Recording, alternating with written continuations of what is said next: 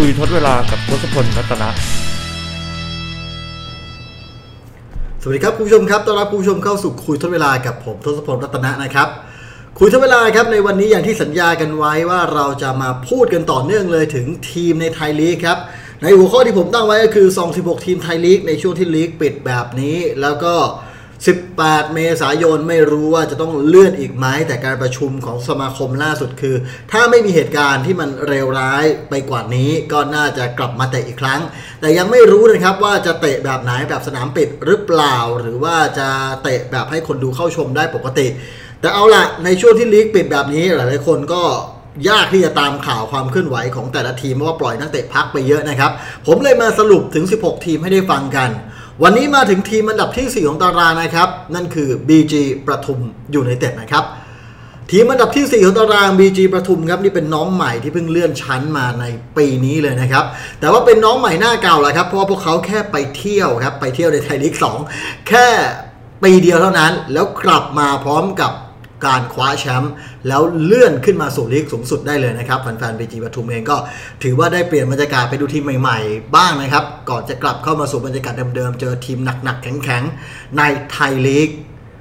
มาว่ากันที่ผลงานแข่งขันก่อนแล้วกันนะครับในหน้าของ BG ประทุมนั้นลงเล่นไปแล้ว 4 เกมนะครับ เท่ากับทุกทีมชนะ 3 เสมอ 1 นี่เป็นหนึ่งใน 4 ทีมที่ยังไม่แพ้ใครนะครับ นอกจากหัวตารางอย่าง True Bangkok ราบริมิตผลที่ชนะรวด 4 เกม การท่าเรือครับสถิติเหมือนกับพวกเขาคือชนะ 3 เสมอ 1 แต่ว่า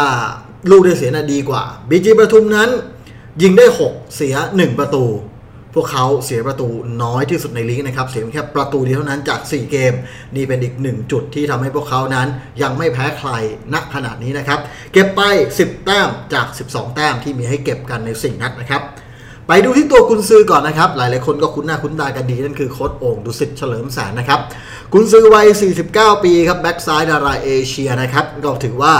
พาทีมเนี่ยได้โคต้าเลื่อนชั้นมา ก่อนหน้านี้เจ้าตัวเนี่ยพาทีมเลื่อนชั้นมาแล้วหนึ่งทีมคือตราด แต่เลือกที่จะไม่คุมตราดต่อ ให้เหตุผลว่าอยากจะอยู่กับครอบครัวบ้านในกรุงเทพนะครับ ก็เลยเลือกมาคุม BG ประทุม แล้วก็ต้องคุมทีมในระดับไทยลีก2เนื่องจากปีนั้นเนี่ย BG ประทุมตกชั้นไป แล้วก็ปีเดียวคว้าแชมป์เลยครับ นี่เป็นแชมป์แรกของโค้ดโอ่งนะครับ ในฐานะที่เขาเป็นกุนซือในประเทศไทยนะครับ ก็ถือว่าได้แชมป์มา ก็ถือว่าพิสูจน์ฝีมือพอสมควร แต่ก็ถือว่ายังไม่ยังไม่ร้อยเปอร์เซ็นต์แหละครับ ด้วยความที่หลายๆคนก็ทราบว่า BG เนี่ยลงไปเล่นในไทยลีก2แล้ว ศักยภาพมันเหนือกว่าทีมอื่นๆค่อนข้างจะเยอะ BG เลยกับโค้ชองก็เลยไม่ได้พิสูจน์ฝีมือพอสมควรก็ต้องมาพิสูจน์ฝีมือต่อในปีนี้แหละครับ ก็ถือว่าทำผลงานได้ตามเป้า แต่ยังไม่ได้รับการพิสูจน์อะไรแบบร้อยเปอร์เซ็นต์ถึงแม้จะได้แชมป์ก่อนปิดซีซั่นไปพอสมควรก็ตามนะครับ ถือว่า ยังไม่ได้พิสูจน์แบบเต็มที่ร้อยเปอร์เซ็นต์สำหรับโค้ชโอ่งนะครับ มาดู ผลการแข่งขัน 4 นัดของทางด้าน BG ประทุมกันหน่อยนะครับ เกมแรกพวกเขาเอาชนะ SG เมืองทองมาได้แบบหืดจับเลย 2ต่อ1นะครับ ประตูจากจุดโทษของวิคเตอร์คาร์โดโซ แล้วก็ประตูชัยจากฐิติพันธ์พ่วงจันทร์นะครับ เกมที่ 2 ออกไปเสมอกับประจวบครับ เสมอกัน 0 ต่อ 0 เกมที่ 3 เอาชนะเทโรครับ เล่นในบ้านถล่มชนะเทโรไปถึง 3 ต่อ 0 นะครับอิรฟานดานิเอลโตติ และสิโรจน์ ฉัตรทองครับเป็น 3 คนที่ทำประตูให้กับทีม ส่วนนัดทีสี่ 4 นั้นพวกเขาเล่นเกมเยือนแล้วก็เอาชนะทางด้านของตราดไปได้ 1 ประตูต่อ0ประตูชัยจากฐิติพันธ์พ่วงจันทร์นะครับ ใน 4 เกมนี้ยิงได้ 6 ประตูมีคนที่ยิงประตูได้ 2 ลูกนะเยอะที่สุดเป็นดาวซัลโวของทีมก็คือฐิติพันธ์พ่วงจันทร์นะครับในตำแหน่งมิดฟิลด์แล้วก็กัปตันทีมด้วยนะครับมาว่ากันถึงข้อดีของ BG ปทุมในปีนี้ที่ผมเห็นจาก 4 เกมที่ผ่านมากันหน่อยนะครับ ข้อแรกเลยในตัวของกุนซือครับ กุนซืออย่างโค้ดโอ่งดุสิตจำเป็นมากที่จะต้องพิสูจน์ตัวเอง ถึงแม้ว่าปีที่แล้วจะทำทีมได้แชมป์แต่นั่นเป็นการได้แชมป์ด้วยกับพูดกันตามตรงคือ BG เนี่ยศักยภาพเหนือกว่าทีมอื่นนะครับ อันนี้หลายๆคนก็น่าจะทราบกันดีในไทยลีก2 เมื่อขึ้นมาตรงนี้ โค้ชโอ่งเองต้องการพิสูจน์ฝีมือตัวเองอย่างแน่นอน อย่างน้อยๆเนี่ยทีมต้องจบอันดับบนของตาราง และไม่กลับไปสู่จุดเดิมนั่นคือไม่ตกชั้นอีกแล้วนะครับ นี่คือ standard ที่โค้ชโอ่งต้องทำให้ได้ ส่วนจะสูงขึ้นไปกว่านี้หรือไม่นี่คือสิ่งที่โค้ชโอ่งพยายามจะพิสูจน์อยู่นะครับสิ่งข้อดีอีกอย่างหนึ่งก็คือโค้ชโอ่งรู้จักตัวผู้เล่นของเขาดีทีมชุดนี้เขากลัมเขาได้คลุกคลีกับมันมาแล้วหนึ่งปีเต็ม มีการเปลี่ยนทีม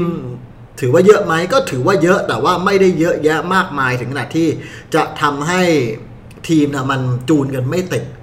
เพราะว่าโค้ชโอ่งเองก็เลือกนักเตะที่จะเข้าทีม เสริมทีมมาเสริมเกมรับได้วิกเตอร์คาร์โดโซมานี่เป็นของดีที่ผมบอกไปเลยว่า 5 ดิวที่ดีที่สุดของไทยลีกในปีนี้ หนึ่งในนั้นมีชื่อของวิกเตอร์คาร์โดโซนะครับ ไปย้อนดูในคุยทุกเวลาได้ผมแปะลิงก์ให้นะ ส่วนอื่นๆแล้วการเสริมทีมตัวอื่นอะเลือกที่จะใช้ยูกิบัมบะต่อ เลือกที่จะใช้บาลอตทาเดลี่ที่ดันขึ้นมาเล่นต่อในลีกสูงสุด หลายๆคนอาจจะปรามาสว่าทาเดลี่นั้นเป็น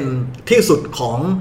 ไทยลีก2คือเล่นดีไทยลีก2แต่ไทยลีก1ขึ้นมาแล้ว ไม่สามารถพิสูจน์ตัวเองได้โคตรโอ่งเลยหนีบขึ้นมาเพื่อเพราะว่าเห็นศักยภาพและไทยลีกเองก็ถือว่าทำได้อย่างยอดเยี่ยมนะครับ จูนกับทีมได้อย่างดีแล้วก็เล่นในไทยลีกได้ยอดเยี่ยมเลยทีเดียว ตัวอื่นเอง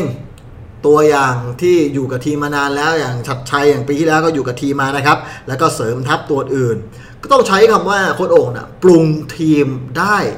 เข้าที่เร็วกว่าทีมอื่น ไม่ใช่ว่าพวกเขาไม่เสริมทัพ แต่พวกเขาเสริมทัพพอๆกับทีมอื่นแต่โค้ชโอ่งปรุงทีมได้เร็วครับ มีตัวหลักมีตัวที่ใช้เป็นประจำนะได้เร็ว ผู้เล่นที่เล่นครบ 4 นัดของ BG ประทุมในซีซั่นนี้ก็มีชัดชัยบุตรพรมครับ แนวรับก็มีวิกเตอร์คาร์โดโซ มีสารัตบองสุวรรณสันติภาพจันทร์หง่อม มีสุมัญญาปุริสายนะครับ แล้วก็บาลอสทาเดลี่ที่เป็นคนที่เล่น 4 นัด ครบทั้ง 4 นัดเลยนะครับในการออกสตาร์ท อื่นๆที่เล่นเยอะ 3 นัดก็มีอิราฟานครับ มีทิติพันธ์ แล้วก็จักรกิจลาภตระกูล สิ่งที่ผมบอกก็คือทางด้านของโค้ชโอ่งเนี่ยรู้ว่าจะใช้ทีมแบบไหน ใช้นักเตะแบบไหน ลองไปดูในเกมนัดที่2ครับ เกมนัดแรกนะโค้ชโอ่งใช้ระบบ หลัง 3 ตัวนะครับ ในการเจอกับทางด้าน SCG เมืองทอง เกมที่ 2 พวกเขาไปเยือนทางด้านของประจวบ ซึ่งขึ้นชื่อเรื่องเกมสวนกับโค้ชโอ่งปรับแท็กติกเลยครับ ใช้หลัง 4 คนนะครับ หลัง 4 คนที่ว่าเนี่ย ถอยสันติภาพมายืนเป็นแบ็คขวาจากเดิมที่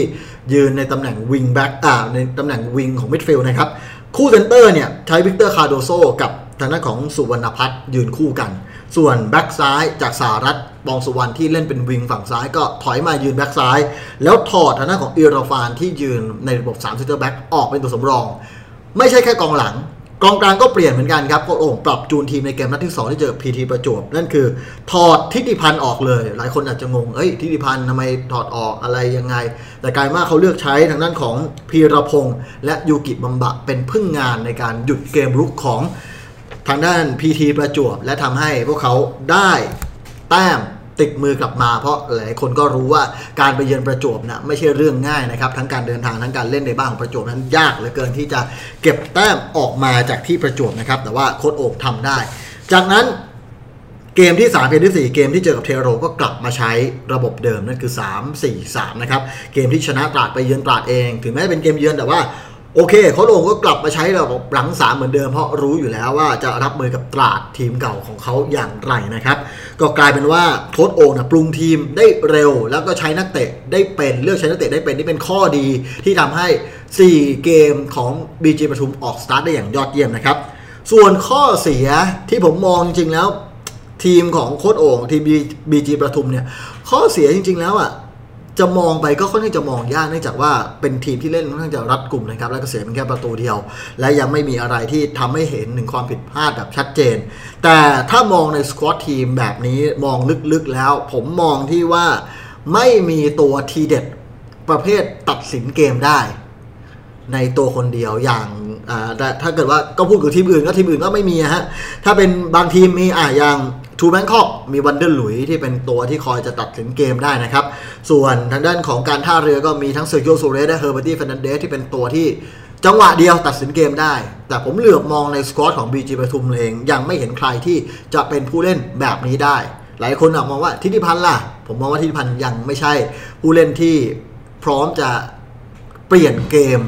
หรือแม้จะสุมัญญาก็ตามสุมัญญาเป็นคนที่จ่ายได้ แต่ไม่สามารถจะทำเองทำเองได้นะครับ ไม่เหมือนวันเดอร์หลุยเฮอร์เบอร์ตี้เฟรนันเดสและเซอร์กิโอโซเรสที่ผมกล่าวถึงไปนะครับ ส่วนบุรีรัมย์ก็ไม่มีเช่นเดียวกัน เมื่อก่อนพวกเขามีดิโอโก้หลุยส์ซานโตแต่ว่าตอนนี้ไม่มีเช่นเดียวกัน นี่เป็นจุดที่ต้องบอกว่าถ้าเป็นข้อเสียที่ผมมองก็คือ นี่แหละไม่มีตัวที่จะตัดสินเกมที่จะพึ่งพาได้ในช่วงเวลาที่ทีมต้องการ พวกเขามีนักเตะที่ทีมนั้นพร้อมจะพึ่งพาได้ในช่วงเวลาต้องการในเกมรับอย่างวิกเตอร์คาร์โดโซแต่ในเกมรุกพวกเขาไม่มี พูดถึงข้อเสียอีกอย่างหนึ่งก็คือ เมื่อเขาเล่นระบบหลัง 3 โค้ชโอ่งเลือกเล่นระบบหลัง 3 เพราะว่าเข้ากับวิกเตอร์คาร์โดโซวิกเตอร์คาร์โดโซเล่นกับอุบลเล่นกับเชียงราย เล่นกับ PTT ระยองเล่นหลัง 3ล้วนๆเลยแล้วทำผลงานได้อย่างยอดเยี่ยมมากๆ นี่เป็นเซนเตอร์แบ็กในระบบหลัง 3 ที่ดีที่สุดในเมืองไทยณขณะนี้นะครับ และโค้ชโอ่งก็ใช้วิกเตอร์คาร์โดโซได้ถูกที่ถูกเวลาอย่างมาก แต่ ถ้าเกิดว่าต้องเล่นหลัง 3 แล้วคาร์โดโซเกิดจะต้องพักขึ้นมา นี่คือปัญหาที่โค้ชโอ่งต้องแก้ นี่คือข้อที่ผมมองว่าเฮ้ยถ้าเกิดว่ามันเกิดขึ้นจริง ๆ จะส่งผลกระทบต่อ BG ประทุมอย่างมากนะครับ แต่โค้ชโอ่งเองก็มีทางเลือกนั่นคือพวกเขาถ้าเกิดว่าไม่มีวิกเตอร์คาร์โดโซก็อาจจะใช้ระบบหลัง 4 ก็ได้ เพื่อรัดกลุ่มแนวรับหน่อยไม่ให้วิงเติมมาก ไม่ให้เจอเกมสวนกลับมากมาย เน้นหลัง 4 ตัวแน่นๆเข้าไว้ นี่คือข้อดีและข้อเสียนะครับ มาสรุปกันดีกว่าว่า ผมมองว่า BG ประทุมในปีนี้จะเป็นอย่างไร ข้อแรกอย่างที่ผมพาดหัวไปเลย นั่นคือ BG ประทุมออกตัวแบบนี้ไม่มีตกชั้นอีกแล้วครับ ผลงานแบบนี้ไม่มีทางที่จะกลับไปสู่ไทยลีก 2 ต้องเป็นปฏิหารเท่านั้นที่ทำให้พวกเขาตกลงไปจริงๆแล้วปีที่ตกชั้นก็โดนปฏิหารเล่นงานเหมือนกันนะครับ แต่ว่าผมเชื่อว่าปีนี้ ทุกคนรู้แล้วว่าต้องทำอย่างไร ไม่มีทางจะกลับไปอย่างแน่นอนผมมองแบบนั้นนะครับหลายๆคนอาจจะมองต่างไม่ว่ากันนะครับ แต่ว่าผมเห็นจาก4นัดแล้วคิดว่าน่าจะเป็นแบบนี้ และด้วยเกมรับแบบนี้ เกมรับเหนียวแน่นแบบนี้เล่นรัดกุมแบบนี้ เสียประตูยากแบบนี้ ผมเชื่อเหลือเกินว่า BG ปทุมจะเข้าสู่รอบรองชนะเลิศ ฟุตบอลถ้วยรายการใดรายการหนึ่ง หรืออาจจะไปถึงแชมป์เลยก็ได้นะครับ ที่ผมมองก็คือพวกเขามีลุ้นแน่นอน 1 ถ้วยนะครับ ฟุตบอลถ้วยนะครับ ไม่ใช่ฟุตบอลลีกเพราะผมเชื่อว่าฟุตบอลลีกเองน่าจะขับเคี่ยวกัน